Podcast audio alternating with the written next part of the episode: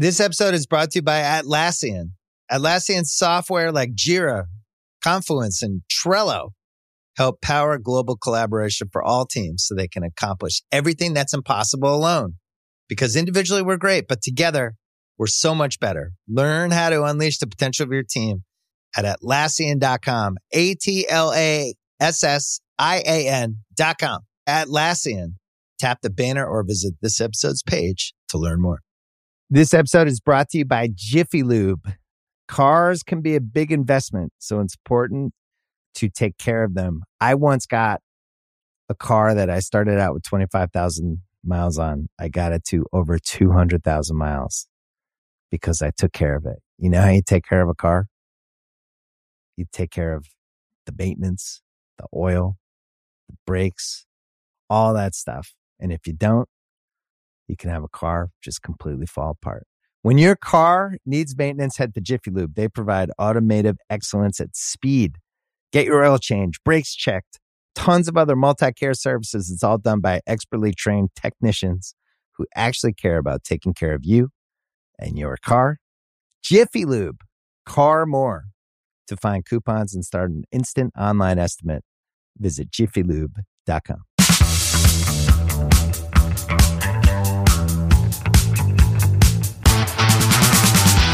Welcome into Off the Pike and welcome into our TV audience on the local angle on FanDuel TV. Joining us now from The Ringer, The Ringer Fantasy Football Show, The Ringer NFL Draft Show, puts out the great draft guide for The Ringer as well. It is Danny Kelly. Danny, thanks so much for taking some time, man. We really appreciate it.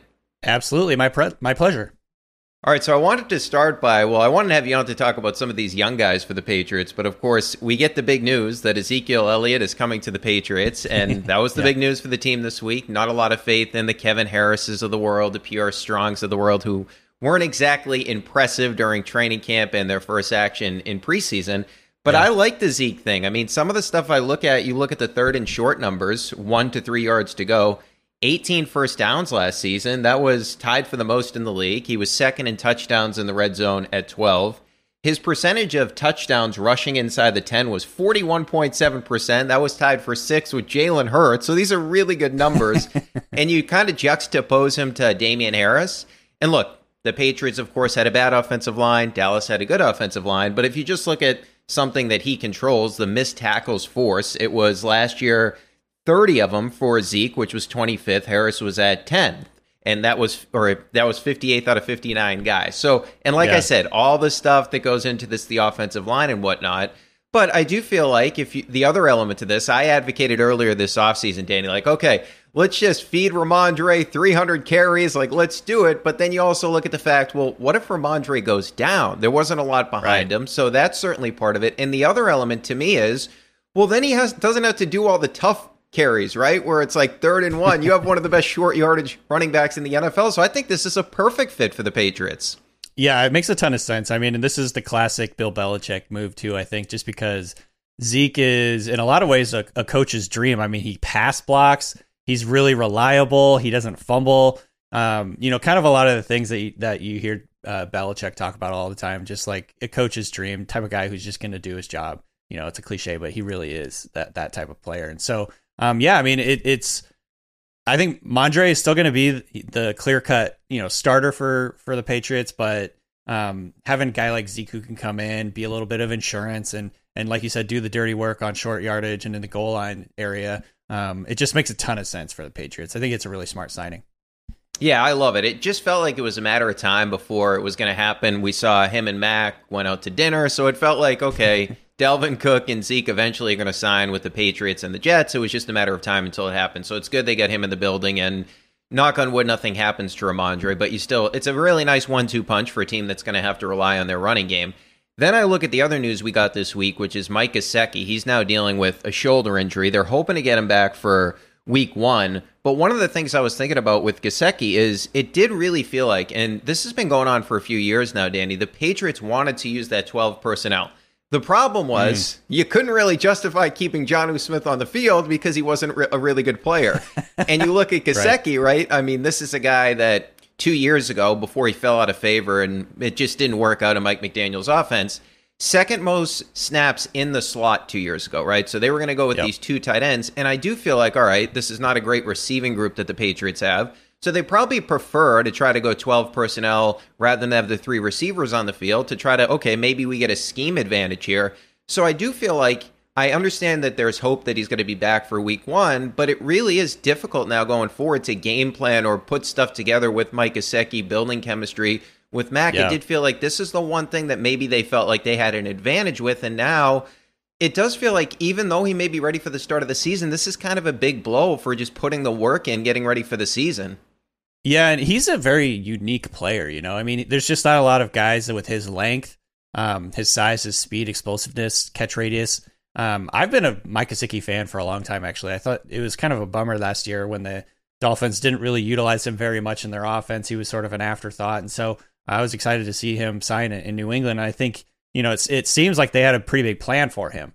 Um, he is you know a de facto receiver. I think he's not really a tight end um, when yeah. you talk about like his blocking ability and things like that. But but yeah, I think um, you know he has a chance to hopefully he gets back early and and you, you know like isn't too long of a ramp up period to get him back into the offense. But I do think he has uh, potential to have a pretty pretty big role. You know, he's a big target in the middle of the field. He's a really good red zone guy in the sense that you can kind of just throw it up in his direction and he tends to come down with it. He's got, he's got some run after catch ability. Um, if you go back to you know when he came out of the draft, he was one of the most uh, athletic tight ends we've ever seen in terms of just yeah. like his jumping, leaping ability. I think he's a former volleyball guy, you know, so he has a very unique skill set. And I was excited to see uh, the ways in which you know the Patriots could utilize that. Hopefully, they'll still do that this year, even though he is injured right now. And Bill O'Brien finally gets to use him because he recruited him all the way back in the day at Penn State. They've yeah, finally reunited. Yeah. They're going to get the opportunity. So we'll see. Hopefully, it's not too long, but I do feel like they're going to miss out on this time sort of building chemistry with that offense. Now, I wanted to get to Mac because you wrote back in 2020 that you would have been more excited if the Patriots had traded up to take Justin Field instead of waiting for Mac to fall in their laps at 15. I felt the same way at the time. I just feel like the upside for Fields and what yeah. we've seen, recent history tells us the guys with the tools, like the toolsy quarterbacks, they're hitting at a higher rate than these prototypical old school pocket passers like Mac Jones. So one of the things I look at is okay, well, then he needs to be helped by the scheme, which last year that was the opposite, right? I mean, they had arguably right. the worst scheme in the NFL. And you look at it, last season he had just 19 total dropbacks out of RPOs, 4.3%, 16 mm. completions, but minus 33 air yards, 97 total yards, right? Like they didn't have an RPO game whatsoever. Everything was behind right. the line of scrimmage. And you look at some of these other quarterbacks that came out of uh, Alabama, Jalen Hurts, 69 dropbacks, two of 43. And the reason I do this is because they all came from similar offenses. Right. And then I look at Bryce Young last year with Bill O'Brien, 14.2% of his dropbacks compared to Mac at, like I said, 4.3. And we know Mac at Alabama, 890 yards via RPOs, yep. 10 touchdowns, no picks. I mean, all you have to do is look at that Notre Dame game in the semifinals where he was absolutely outstanding. But I have to imagine that this is something, and maybe with some of the concern with this offensive line that the Patriots may have – that Bill O'Brien is going to almost have to dig into this RPO game, which I think could be a blessing in disguise in some sense. Like Mac Jones is actually good at this, and they haven't taken advantage right. of it really since he came to the NFL. Yeah, I mean, and that's the mark of a good offensive coordinator slash play caller, right? Like putting your players in position to succeed, doing what they like to do, what they're very good at, and what they're comfortable doing. And so, you know, last year, just nothing really made sense with the decision making in terms of how they ran that offense. Um, obviously, hope the hope is that they get you know they get back on track here with Bill O'Brien, and um, you know he he definitely gets the most out of Mac Jones. It, Mac, it's funny to say because they're not similar players, but Jones kind of reminds me a little bit of Tua um, in just like quick processor, get the ball out, get the get it to you know your playmakers, let them do the work, and, and I think you know at his best, that's what he can be. That's the type of quarterback he can be. Is just like distribute the football, get the ball out, um, make the right uh, reads and right choices with the football, and, and, you're good to go. And so, in some ways, Tua and Mac are similar. Obviously, they came from similar systems at Alabama, and so um, the hope is, you know, with that quick processing speed, we can see some more of that with Mac Jones this year, where it's just like, you know, hitting his back foot, getting the ball out. Yeah, and that's what we saw with Tua. You're right. Like Tua last year was really helped by Mike McDaniel, and we'll see if Bill O'Brien yeah. can have a similar effect on the effect that Mike McDaniel had for Tua. But I wanted to get to just more on Mac. This is kind of a loaded question, but as somebody that knows these quarterbacks coming out of the collegiate level better than anybody, you look at this and the so we get the news Anthony Richardson is starting for the Colts. And then you had in that same draft Bryce Young, CJ Stroud, who we saw in the preseason game last week. And then I go back to 2022, the only first round pick was Kenny Pickett. So, out of those four guys, if you were going to bet on it in terms of having a better career, how many guys out of that group do you think Mac will have a better career than? Oh man, that's a really good question. So you're talking about the guys from this class, last class, yeah, and, and I'll the- throw Pickett in there from the 2022 class. So it's those four guys, like the the three first rounders this past year, and then Kenny Pickett. Yeah, it's tough because the last two classes with the quarterbacks, there's just been a lot of question marks with everybody. You know, with um, Bryce Young, it's obviously the size is a huge, huge impediment to his potential success, and he'd be an extreme outlier, you know, among all quarterbacks. And then with Stroud, it's like he's a little too robotic. And um, I would say Mac Jones is kind of on that Stroud spectrum in terms of his style. I think he's a, you know, mainly a pocket quarterback, but can kind of move around a little more athletic than you think. And so um, I'm still pretty bullish, honestly, on Mac Jones. I know that there's, Hmm. you know, some question marks about, I guess, like just his relationship with the team, his relationship with the coaching staff. I think there's still some like Yeah. uncertainty there. Um, but I think you know, like I said with with Mac, it's like if he gets in a system that he's comfortable in, and you know he's getting the ball out quickly, I think he's got a really high, really high floor. Um, I, he might not have as high of a ceiling, I think, as um, like for instance Anthony Richardson. I think his ceiling is absolutely sky high. Um, but you know, at the end of the day, like I think Jones can still be a mid middle of the pack to slightly above average style quarterback. You know what I mean? Like not necessarily a guy that's going to completely elevate the offense, but a guy that can run it efficiently and you know distribute the football and ultimately like put together a good offense. And so um, I think gifts wise, like he's he's probably a little bit more gifted than than Kenny Pickett um, in terms of just his overall skill set. Um, and I think like put him right up against like Stroud in terms of just like the type of quarterback he could be. So, um, you know, I know I'm kind of sidestepping the question where where could he end up, but I, I will say I, I'm pretty bullish on Mac Jones still. I still think he can be a really good pro. Yeah, and after 2021, I think we all felt the same way, right? It's Yeah, like, okay, yeah. Now it, it got a little dicey at the end of the season, but I thought he was one of the only guys that showed up, him and Kendrick Bourne, to that Bills playoff game. Like the rest of the Patriots did not play particularly well. And you just look at the difference, and I don't think anybody thinks that Josh McDaniels is this unbelievable offensive coordinator, right? I mean, you look at all the offenses that he's had without Tom Brady. Really, the only other one that was successful was the one with Mac Jones. So, I mean, it just kind of Yeah. tells you that, like, okay, even when he just had a competent offensive coordinator, he played pretty well. So, hopefully, going from the worst coordinator situation in the NFL to Bill O'Brien, we see a little bit better version of what we got in 2021. So, I'm glad to hear you say Yeah. that you're that you're Yeah. bullish on Mac because I want to have an interesting season, and Mac's going to have to be a large part of that. Great stuff there from Danny Kelly as we get you ready for the Patriots season. Cannot wait for football to get underway, and a lot more coming up here on the local angle. You'll hear from my buddy John Jastremski from New York, New York. You'll hear from the guys from the Philly Special and Jason Goff from the Full Go in Chicago. This episode is brought to you by Jiffy Lube. Cars can be a big investment, so it's important to take care of them. I once got a car that I started out with 25,000 miles on. I got it to over 200,000 miles because I took care of it. You know how you take care of a car?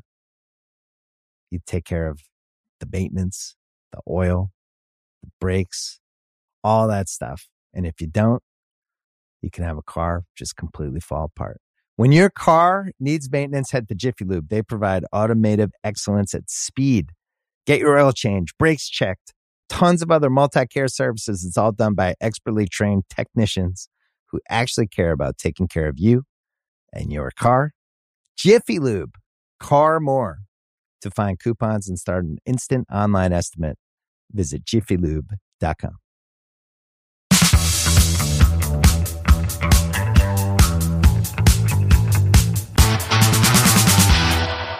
Welcome to the Ringers Philly special. And to those of you watching on FanDuel TV, welcome. Sheil Kapadia here.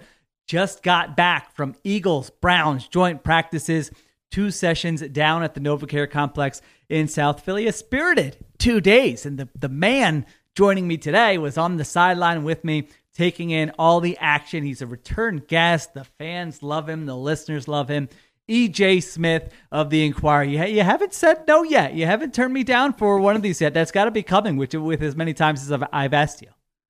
That's not going to happen. Nah, I'm always excited that you, you invite me on. Every time you invite me on, it's like, all right, I must be, I must have done pretty good the last time, you know. So, nah, always uh, always honored to hop on with you, Sheila. I appreciate the invite. Well, it was a it was a fun two days. I, I like the joint practices. It's a highlight of the summer. They get after it. You see, all right, how do they look against a different team? It's actually the ones playing, so it's not like a preseason game. So here's what EJ and I are going to do. We're just going to go back and forth with takeaways. I don't know what his takeaways are. He doesn't know what my takeaways are. They could be big picture stuff. They could be one specific play that stood out. They could be a player, a long term thing, uh, whatever. And we'll go back and forth. Basically, until we're out of ideas uh, or until uh, EJ is going to go and watch Lionel Messi and I'm going to go watch the Phillies uh, game tonight. I'll have Messi on another another screen uh, as well. Would like to see what he does against the Union. All right, big takeaway, EJ. I'll, I'll get us started here.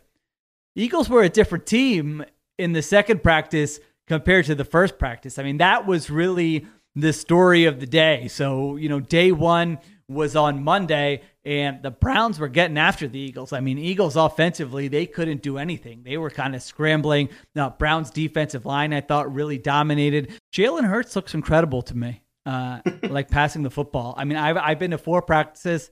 I was at the two uh, this week, and I'm just like, I'm wondering, like, you know, you, I've been spending so much time going, all right, where's this team going to regress? That's generally, you know, when you make the Super Bowl, a lot of things go your way. Injuries, turn. We we know all the things uh, we've talked about and we'll continue to talk about, but he just had some plays. Like even in the first practice where I said the Browns defense got the better of the Eagles offense, like Hurts had a couple throws where he's rolling to his right. And in a real game, maybe it's a sack, but they didn't blow the whistle. And he's just firing the ball downfield to DeVonta Smith while rolling to his right, where DeVonta Smith is at the sideline on a scramble drill, uh, kind of toe tapping, and the ball just lands right in his hands for a beautiful uh, completion. And just his his accuracy here the last two days has been so impressive. I mean, he had a scramble drill today where he's pointing to AJ Brown on the right side in kind of the corner of the end zone and just chucks it up for a jump ball. But again, it's in a place where only AJ Brown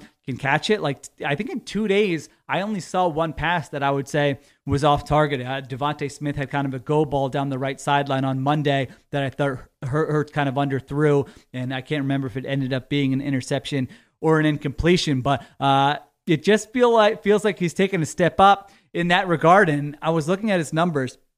Year one, he only starts four games and he completes 52% of his passes. Year two, his first year as a full time starter, he completes 61% of his passes. Year three, uh, he's second in MVP voting. He completes 66.5% of his passes. Like, think of the leap in those numbers. And I was just like, man, if I was doing, if we're doing like a bold predictions episode, like, could Jalen Hurts lead the NFL in completion percentage? I mean, last year the leader was Geno Smith at 69.8%, and Jalen Hurts was 66.5% last year, and he's 25 years old. You know, uh, he's throwing a slant to A.J. Brown uh, in the red zone. He finds DeVonta Smith on a touchdown on an RPO. Uh, I'm just really impressed with what he's looked like in the sessions I've gone to as someone who's been to every practice, uh, sometimes it's boring because you're just like, you know, I, I, know, especially when you're on the beat, you're looking for all different kinds of stories. But this is just the big picture. Like, how has Jalen Hurts looked to you? Does he look any different than he's looked um, in previous camps or even last season? he looks much different than previous camps, in my opinion. Like what you're okay. saying, I, I completely agree with. This is why this is why you're you, Sheil, because like you can only go to four practices and you just you get your finger on the pulse. You know, hats Listen, off to you for that. that yeah, that's the national reporter move. Back back yeah. in the day, it was hilarious. Guys would just come in for one day and then they would write a whole column about some. Uh, the, the, famous one is uh, Ifeanyi Momah. For those yeah. longtime listeners, you'll remember that that he was going to be some kind of star because someone came in and popped in for a day. So I always try to be a little hesitant when I do that, but that's why I could throw yeah. the question your way. If you if you came in on the right day, you like a couple years ago, you would think JJ Arcega Whiteside was going to be like you know the next yeah. uh, Calvin Johnson or something. you know, Arcegatron. Like, yeah, right. he had he had a couple days there. Um, but no, I, I think you're hitting it right on the head. Like, you know, Jalen has, I didn't think he was a particularly good practice player in his first few years. Like, you know, and I had to keep in mind, like, so much of his game is the out of, you know, out, like out of structure, you know, off schedule stuff. This year, he's been like surgical, you know, like I'm, I don't want to, you know, throw around like hyperbolic words, but like, you know, I think he has looked like an MVP candidate, you know, which again, like he usually looks like that in the game, but in the pra- in practice sessions, you know, sometimes it loses some of that. I think where he's at now, you know, so much of his game does translate to these settings where, you know, he's so much more, you know, polished in the pocket. He's such, he's so advanced as a processor. And I think like, you know, he talked early in camp about like the quote unquote new chemistry he wants to build uh, with AJ Brown. And it's like, you guys were really good last year. I don't really know if there's another step there. But honestly, like you mentioned that fade route today, like that was like, you know, it's an unguardable play. You know, 40 it's like a 30 yard completion in the in the back of the end zone, and there's nothing you can do about it. You know, and like, you know, that's the type of thing I think that they have really worked on is like some of these back shoulder throws, some of these like really well placed fade routes. It's like you can't touch it, you know, like there's literally nothing you can do. Uh, and I've seen that throughout camp, you know, to the point where them struggling against the Browns, you know, Jalen uh, after practice kind of like, uh, you know, I don't know the word, I don't know, you know, the word for it, but like he was kind of like, listen, it's kind of tricky when the standard's so high because you played so well that you know you have one bad day and everybody kind of thinks that it's a big deal. And you know, like I do think you know we take these practices for what they are. You know, we kind of um, you know they struggled the first day. It's fair to point that out, but at the same yeah. time, like he's right. He had had like four or five days where he had been really, really sharp. He had one practice where it was a little off. And, you know, I don't think anybody was sounding alarm bells or anything like that. But, you know, he really has been, the, he's gotten to a point where that practice he had yesterday was a little bit surprising because of, you know, how sharp they've been. I mean, you know, especially like I think the Browns defense, like you said, the Browns defensive front kind of wrecked the wrecked the practice yesterday. Um, Myles Garrett didn't practice today, which might have been a, big reason why things were, you know, were a little bit Good easier point. to, yeah. Um, but at the same time, like there are just plays every practice where it's like it didn't matter what they call what the defense called. It didn't matter what kind of guys they had out there. Like Jalen Hurts to AJ Brown or Jalen Hurts to DeVonta Smith or Jalen Hurts rolling out and finding Dallas Goedert. It's on. It can. It is unguardable when they're at their best, and you know that's why I think you know this offense is going to be you know one of the best offenses again in the league is because you know to see Jalen Hurts not only come into camp, even if he didn't have a solid camp, I'd be like, well, what he showed us in games is enough for us to think he's going to be that, you know, be the guy he was last year. He's been better. You know, he has been he has really picked up where he left off. So no, I mean, I, like I said, you hit it right on the head. I mean, just like the processing, uh, the accuracy, and just again like developing these like go tos with uh, with the receivers. You know, especially AJ Brown, where it's like, you know what, if it's a third and ten and I gotta have it, I can put it in a place where nobody else can get it to AJ Brown. You know, like last year, I felt like it was the AJ Brown slant route. You know, they just spam that third and four, third and five, AJ Brown slant route. We we know it's going to work. It works every time. It's almost like that. You know what's coming, and it doesn't matter because you can't guard it. Now, like I think they're adding this fade route to it, and I think again, like they really are. The, the uh, they've they've had some back shoulder throws this, this camp where it's like man, I feel bad for James Bradberry. Like, you know, it's like you did everything right and you just gave up a 25 yard completion. So, yeah, I think that you're absolutely right. Like, the, the way Jalen has looked has been really impressive, especially because, again, I, I didn't think he was necessarily the type of guy that, you know, you had to measure his performance in practice. You know, again, he wasn't always that guy for me. Exactly. If, if Hurts had a terrible training camp, I'd be telling everyone to calm down. Like, did you not yeah. watch the him on the field when the games mattered? last year. And so now you have that, but he also looks, you know, sharper than he ever has in practice. It makes kind of the possibilities exciting uh, if you're an Eagles fan for this season. And you're you're so right. Those back shoulder throws like that really wasn't a big part of what they yeah. did. But even the preseason game, I mean Tanner McKee, I, I joked Aaron Rodgers and Tanner McKee, the two best back shoulder uh, passers uh, in NFL history. so uh, so that seems to be something they're adding to their uh, arsenal. We saw it with Jalen Hurts today. And you're right. I mean I, I remember when I was in Seattle, just you know like asking Richard Sherman, and there, it's just like that. It, that truly is an unguardable uh, play. If if you have it in your arsenal, it requires timing and chemistry between the quarterback and the receiver. But if you have it, there's literally nothing the corner like corners. That's the one thing they'll admit. Like there's nothing we can do uh, on that play if the quarterback and receiver have that. So that's something yeah. certainly keep an eye on. Uh, let's take a little break. To those watching on FanDuel TV, remember you can catch the Ringers Philly special on Spotify or wherever you get your podcast. To those of listening to us right now, we'll take a break and we'll be right back. This episode is brought to you by Cars.com. When you add your car to your garage on Cars.com, you'll unlock access to real time insights into how much your car is worth. Plus, view its historical and projected value to decide when to sell. So when the time is right, you can secure an instant offer from a local dealership or sell it yourself on Cars.com.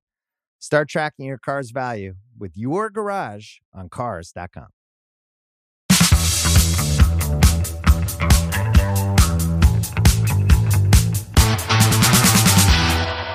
All right, welcome into episode 277 of the Full Go Podcast, brought to you by The Ringer, of course. Spotify is the gang. I'm Jason Goff, and this is the local angle. Shout out to all of our FanDuel TV people. Of course, we come at you every Sunday, every Tuesday, and every Thursday. And of course, when there's emergency pod necessary, we do that as well because those are the type of folks we are. Um, I want to start.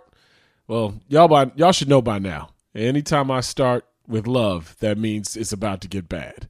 Uh, I want to start with my love and admiration for what Luis Robert Jr. has become as a baseball player and an entity in this city of Chicago. I am looking forward to this man rake for years to come.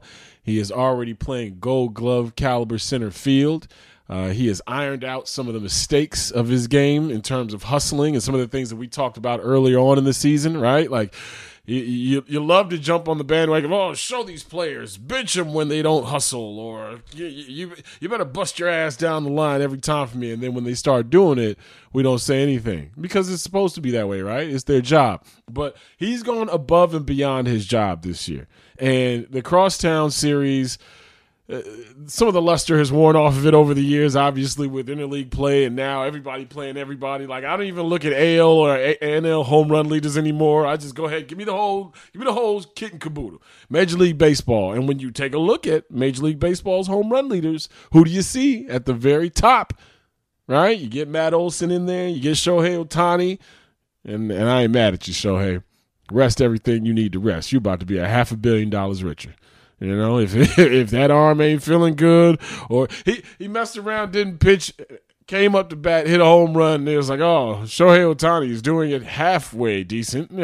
They treating him bad now. He wanted to get that ERA under three, right? He really wanted to stun on y'all. He was like, ah, second MVP in a row, you know, making my man Mickey Mantle behind me and Mike Trout look like a bumpkin. You feel me? Like Shohei Ohtani's really out here balling, and we are mentioning Luis Robert Jr. in that pantheon in that category in terms of home run hitters this year. Because I don't know if y'all was been watching, but coming into this this game, and this is before he did what he did against the Chicago White Sox, hit his 32nd home run of the season, but fourth in Major League Baseball. But coming into this game, I want I want y'all to know something about what Luis Robert Jr. has become. This season hasn't all been lost, and I'm going to get to the hate at some point here. Don't you worry. But this is what he's done. He's second in the AL in home runs. He's third in doubles. He's second in slugging percentage. He's fifth in runs scored, and he's third in wins above replacement. This is a bona fide star that we have here on the South Side. He's the first White Sox center fielder to ever hit 30 or more home runs. First one selected to an All Star game since Chet Lemon, ladies and gentlemen. Seventh season with 30 plus home runs and 15 plus stolen bases in White Sox history. The size, the speed, the power, the precision. Seasons like this don't get put together very often on the South Side. 27 season with 30 plus home runs and 30 plus doubles. This has only been done 26 previous times. And Frank Thomas is a lot of those times for Chicago White Sox fans uh, who are feeling a little nostalgic. All right. Love's out the way. This is where the hate comes in. If I'm Pedro Grifol, and this was any other organization, I know I'd be one and done. Because before the Cubs White Sox game, Luis Robert with his interpreter at his locker. You know, got the got the cross earring dangling, LT style. Shout out to Lawrence Taylor back in the '80s. Googles, you know, do your Googles out there, kids. But he's got the you know, he's got the pump, the the the the the, faux hawk with the with the blonde patch on the left side, looking every bit as swaggy as we remember when we were introduced to this dude four years back when he was sitting at his mama's dinner table with with the with the plastic, you know, tabletop with with no shirt on, three chains, and some baseball pants. This is how we literally were introduced to Luis Robert Jr. And now he's come so far. He's an all star. He's going to be a perennial all star. The power stroke is here and here to stay because he's actually hitting things inside the strike zone. He shrunk the strike zone, which is something that we didn't think he would be able to do consistently enough. He's doing that this year. This is why I say if I were Pedro Grifol, I would be thanking my lucky stars that I am managing for Jerry Reinsdorf, Kenny Williams, and Rick Hahn. Because before the Cubs White Sox game, the game in which the Cubs arrived five games over 500, and a game where the White Sox arrived 25 games under 500. Luis Robert Jr. was asked by the assembled media, Scott Merkin and the folks. I think I heard Scott's voice in there. Shout out to Scotty M out there. I think I heard Scott's voice on the on the, the follow up question. He was asked about being a leader. And Luis Robert Jr. said, I am no leader and I got no problem. Everybody wants to hear their players say, I'm a leader. I'm the guy that's going to take the bull by the horn. Self inventory is key, self awareness is optimal. This man understands that he is nobody's leader. And you know how you lead? Doing your goddamn job. And he's done his job every single day, outside of a couple where he didn't bust his hump up the line or he lollygagged it in the center field in the first month of the season. We remember it, right? And it's noted. But four and a half, five months later, this dude is playing like an MVP candidate. So for him to say, I'm no leader, I got no problem with that. I got no problem. Maybe he hasn't found his voice, or, or maybe we just need dudes to do their jobs and, and the leaders just arise. Now, the problem is where I have the second question that was asked of Luis Robert Jr he asked, he was asked who are the leaders in this clubhouse? And this is something that has been thrown around since the Keynan Middleton story got thrown out there by jesse rogers. Shout out to jesse for doing fabulous reporting right? Lance lynn goes to the dodgers. Next thing you know he's on a podcast and is asked to speak about the Keynan Middleton comments.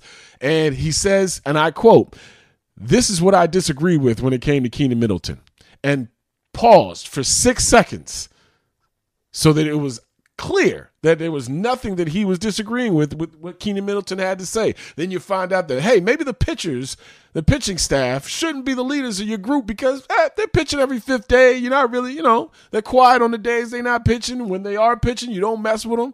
Maybe just maybe a position player should be your leader. So when he's asked the rebuttal, the follow up, the retort of okay, since you're not the dude, who is the leader in this clubhouse? And you know what Luis Robert Jr. looked into a camera and smilingly said? No say. That's it. That's it. Simple as that. If you don't speak Spanish, you speak that much. I don't know. And after everything that's happened this season, the Tim Anderson situation, the embarrassment that the Mike Clevinger situation was at the beginning of the season that we've kind of forgotten about so far. Yasmani Grandal and the reports coming out about Tim Anderson and Yasmani mixing it up, whether that's true or not.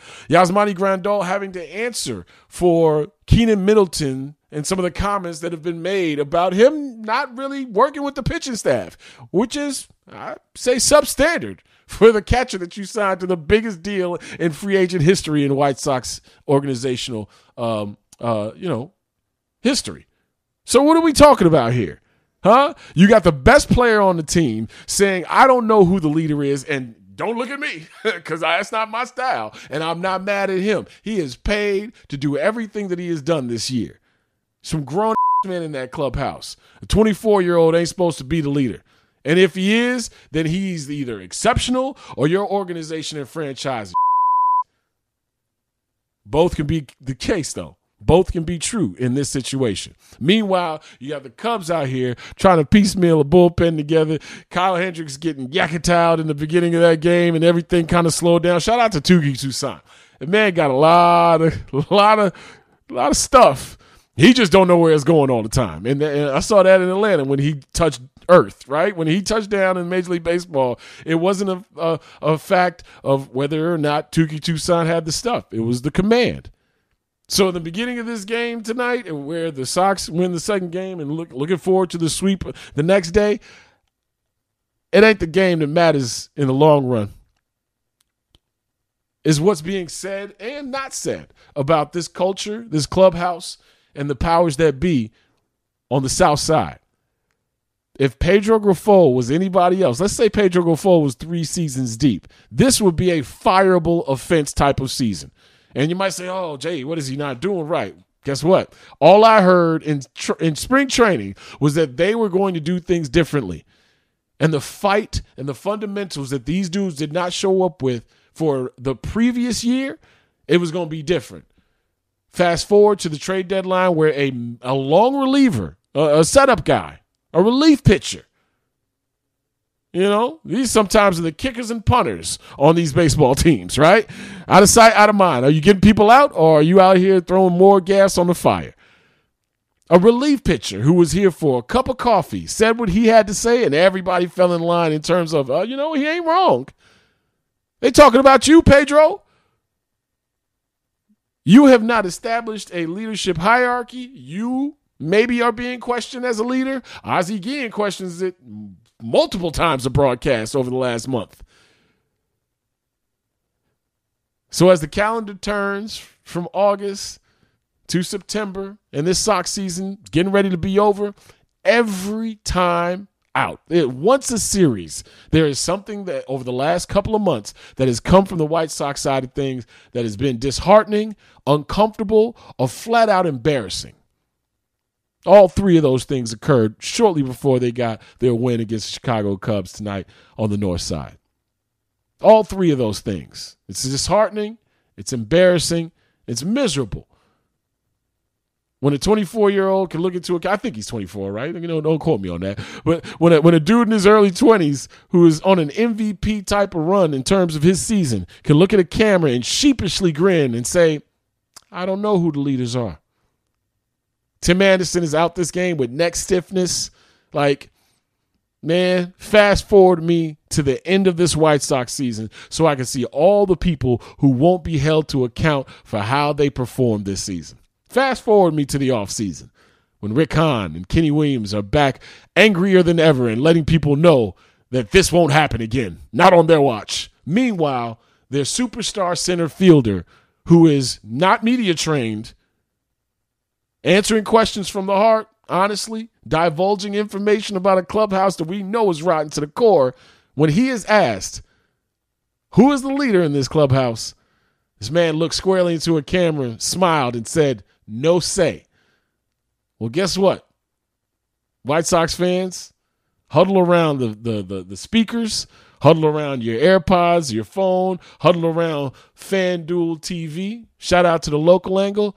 Guess what, White Sox fans? If you're asking me about my interest in this team going forward, I'm with Luis Robert. No say. no say it is. You can catch us Sundays, Tuesdays, Thursdays, whenever any news drops, considering the time that we have to work around, right? This is the, the full go. We hang out, have a good time here. Hopefully, you're having a good time here with the local angle. FanDuel TV, we love you. Make sure you check us out and, uh, you know, tell the people about this thing. Thank you so much. We appreciate you. This episode is brought to you by Hotels.com. I was traveling internationally last year. I was in Mallorca. I didn't know the island well. I said, let me head to the north, head towards the water. Let me go on hotels.com and see what they have available. Something preferably on the beach, maybe even a gym. Not only did I get those things, there was a kids session with exercise, gymnastics in the water, pony rides, a train. It had everything, and I didn't even want any of those things. But at least I knew they were there just in case I changed my mind. And now finding the perfect hotel has never been easier thanks to the hotels.com app. Whether you're looking for a family friendly, right, all inclusive, or a relaxing spa weekend, you can find exactly what you need and compare hotel prices, ratings, and amenities side by side. So start planning your next getaway and find your perfect somewhere in the Hotels.com app.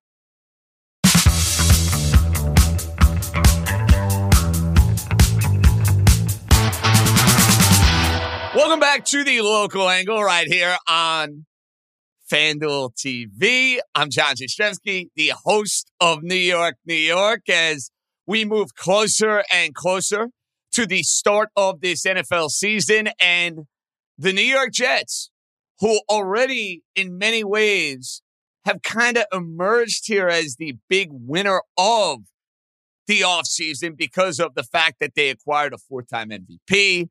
They acquired a Super Bowl champ. They now have hard knocks. They have all the buzz across the board in the NFL with Aaron Rodgers as their starting quarterback.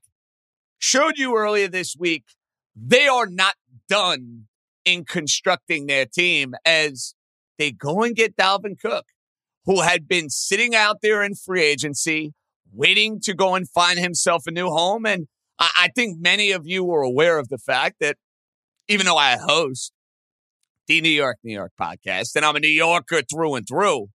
See that guy behind me? I'm a Miami Dolphins guy. So I figured Dalvin Cook posting pictures on Instagram of Hard Rock Stadium, Miami, and living in the state of Florida, no state income tax. That's a beautiful thing. We all know that.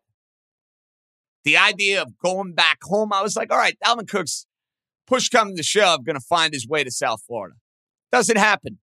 He ends up with the New York Jets. And if you're a Jet fan, happy about this move, and you should be. I cannot believe that there actually are a good amount of Jet fans in my life who weren't particularly thrilled about Dalvin Cook coming. They're like, oh, I don't want an old running back. I don't want a super team, blah, blah, blah, blah, blah. Hold on a second now. Let's let's take this back a minute. Your quarterback about three weeks ago or two weeks ago, whatever the time period was, restructured his contract so that the Jets would have more money to go and make moves like this. It's the summertime. This is not the free agency period where, yes, we all understand in theory the Jets' major weakness is not the running back room. The Jets' major weakness and what's really going to make or break how successful year one of the Rodgers Jets partnership is going to be boils down in that offensive line and how that offensive line is going to hold up and how they're going to gel over the course of the 17 game season. That's very true. There are not elite level offensive linemen that you can pluck onto your NFL roster in mid August. Doesn't happen.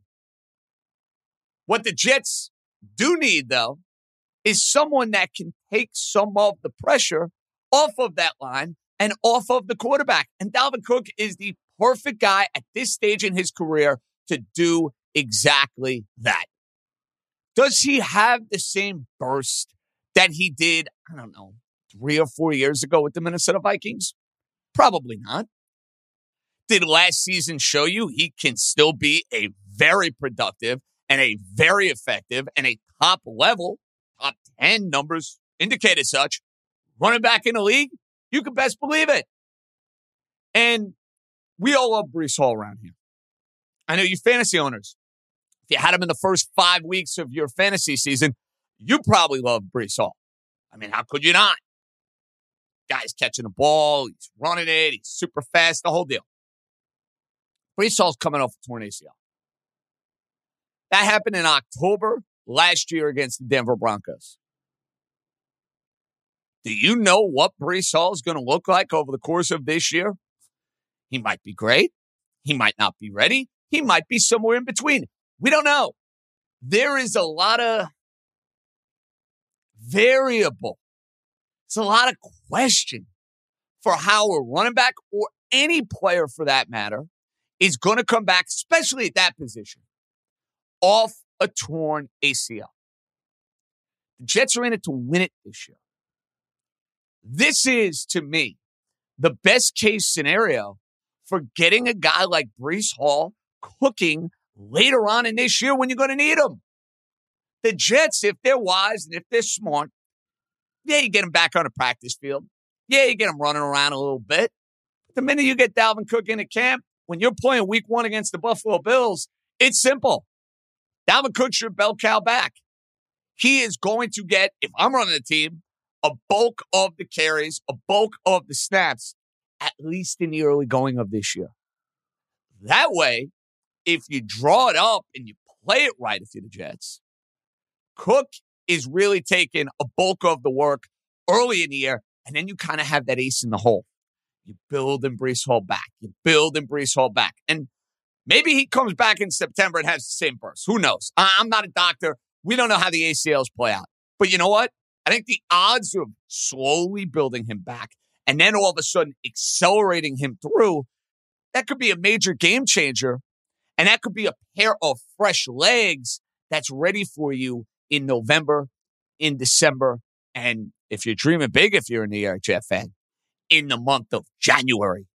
Well, look, you have to be able to, in cold weather, on the road, to close out a game.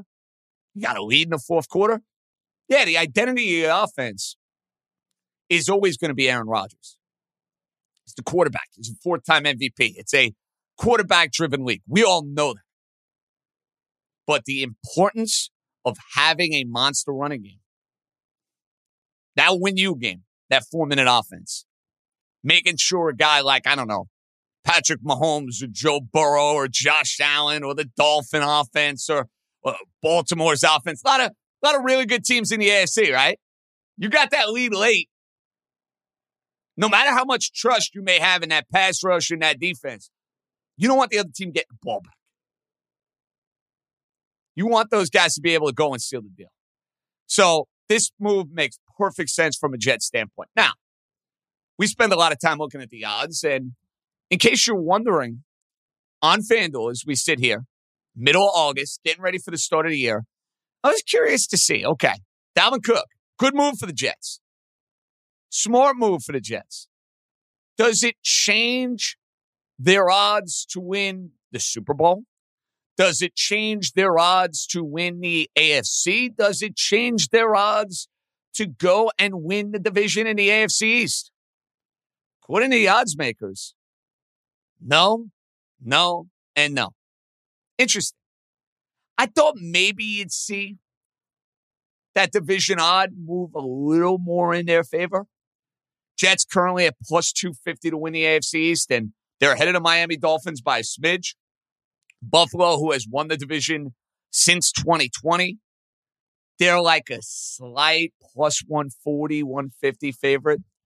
And I think that's justifiable. I really do. I think the Bills, because of what they've done over the last three years, and you take into account the quarterback, Josh Allen is the most talented quarterback in the AFC.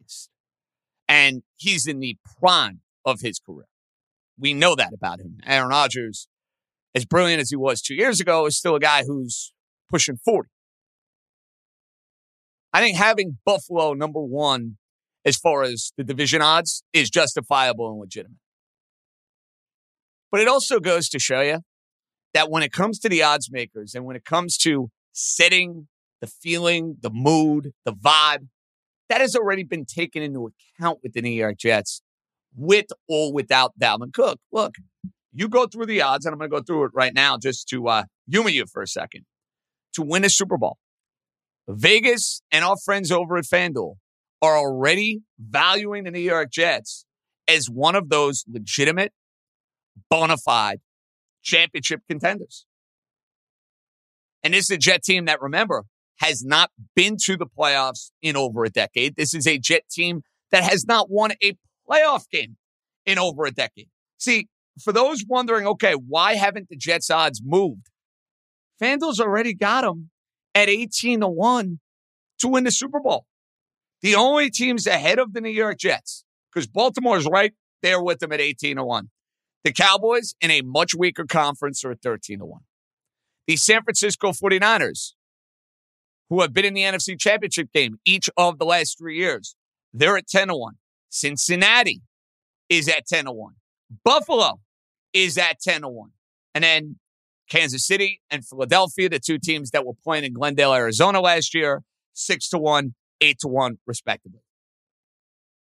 How much lower can you make the Jets Super Bowl odds? They're fairly priced. That market moved not with Dalvin Cook. That market moved with Aaron Rodgers. And you saw it throughout March. All of a sudden, the Jets are like 30 to 1. And it was like 25 to 1. And it was like 20 to 1. And then kind of settled in at like that 16 to 18 to 1 range. Walking around town, and it's obvious. And I think it speaks to a couple of different things here. Where we're at in New York, as far as this build up, this lead up, this anticipation to this football season combined with the baseball teams just being in the absolute gutter. I can't think of a football season in this city that has been more highly anticipated than this one, probably going all the way back, ironically enough, to 2008. Yeah, 2008. The reason I would say 2008, the Giants were coming off the improbable Super Bowl win over the New England Patriots. The Jets went in the offseason and brought a guy by the name of Brett Favre. And that happened in like late July. Now it's Aaron Rodgers. It's hard knocks. The Giants are coming off a playoff appearance. Vibes are quite good in New York City for football. But Dalvin Cook, a move that helps the 2023 New York Jets. The idea that it changed anything as far as pushing them over the top, the odds makers, and I agree with them because I was high on the Jets to begin with going into the year. Not moving the needle much. Take that for what it's worth. 18 to 1 if you're thinking about the New York Jets to go and win the Super Bowl. This New York, New York. I'm John Jastremski. We'll be back next week and we'll start dishing out our plays for both the Giants and the Jets. Are they both going to be playoff teams? I haven't had the Jets and the Giants in the playoffs together since 2006, January of 2007. Think about that. We'll see you next week.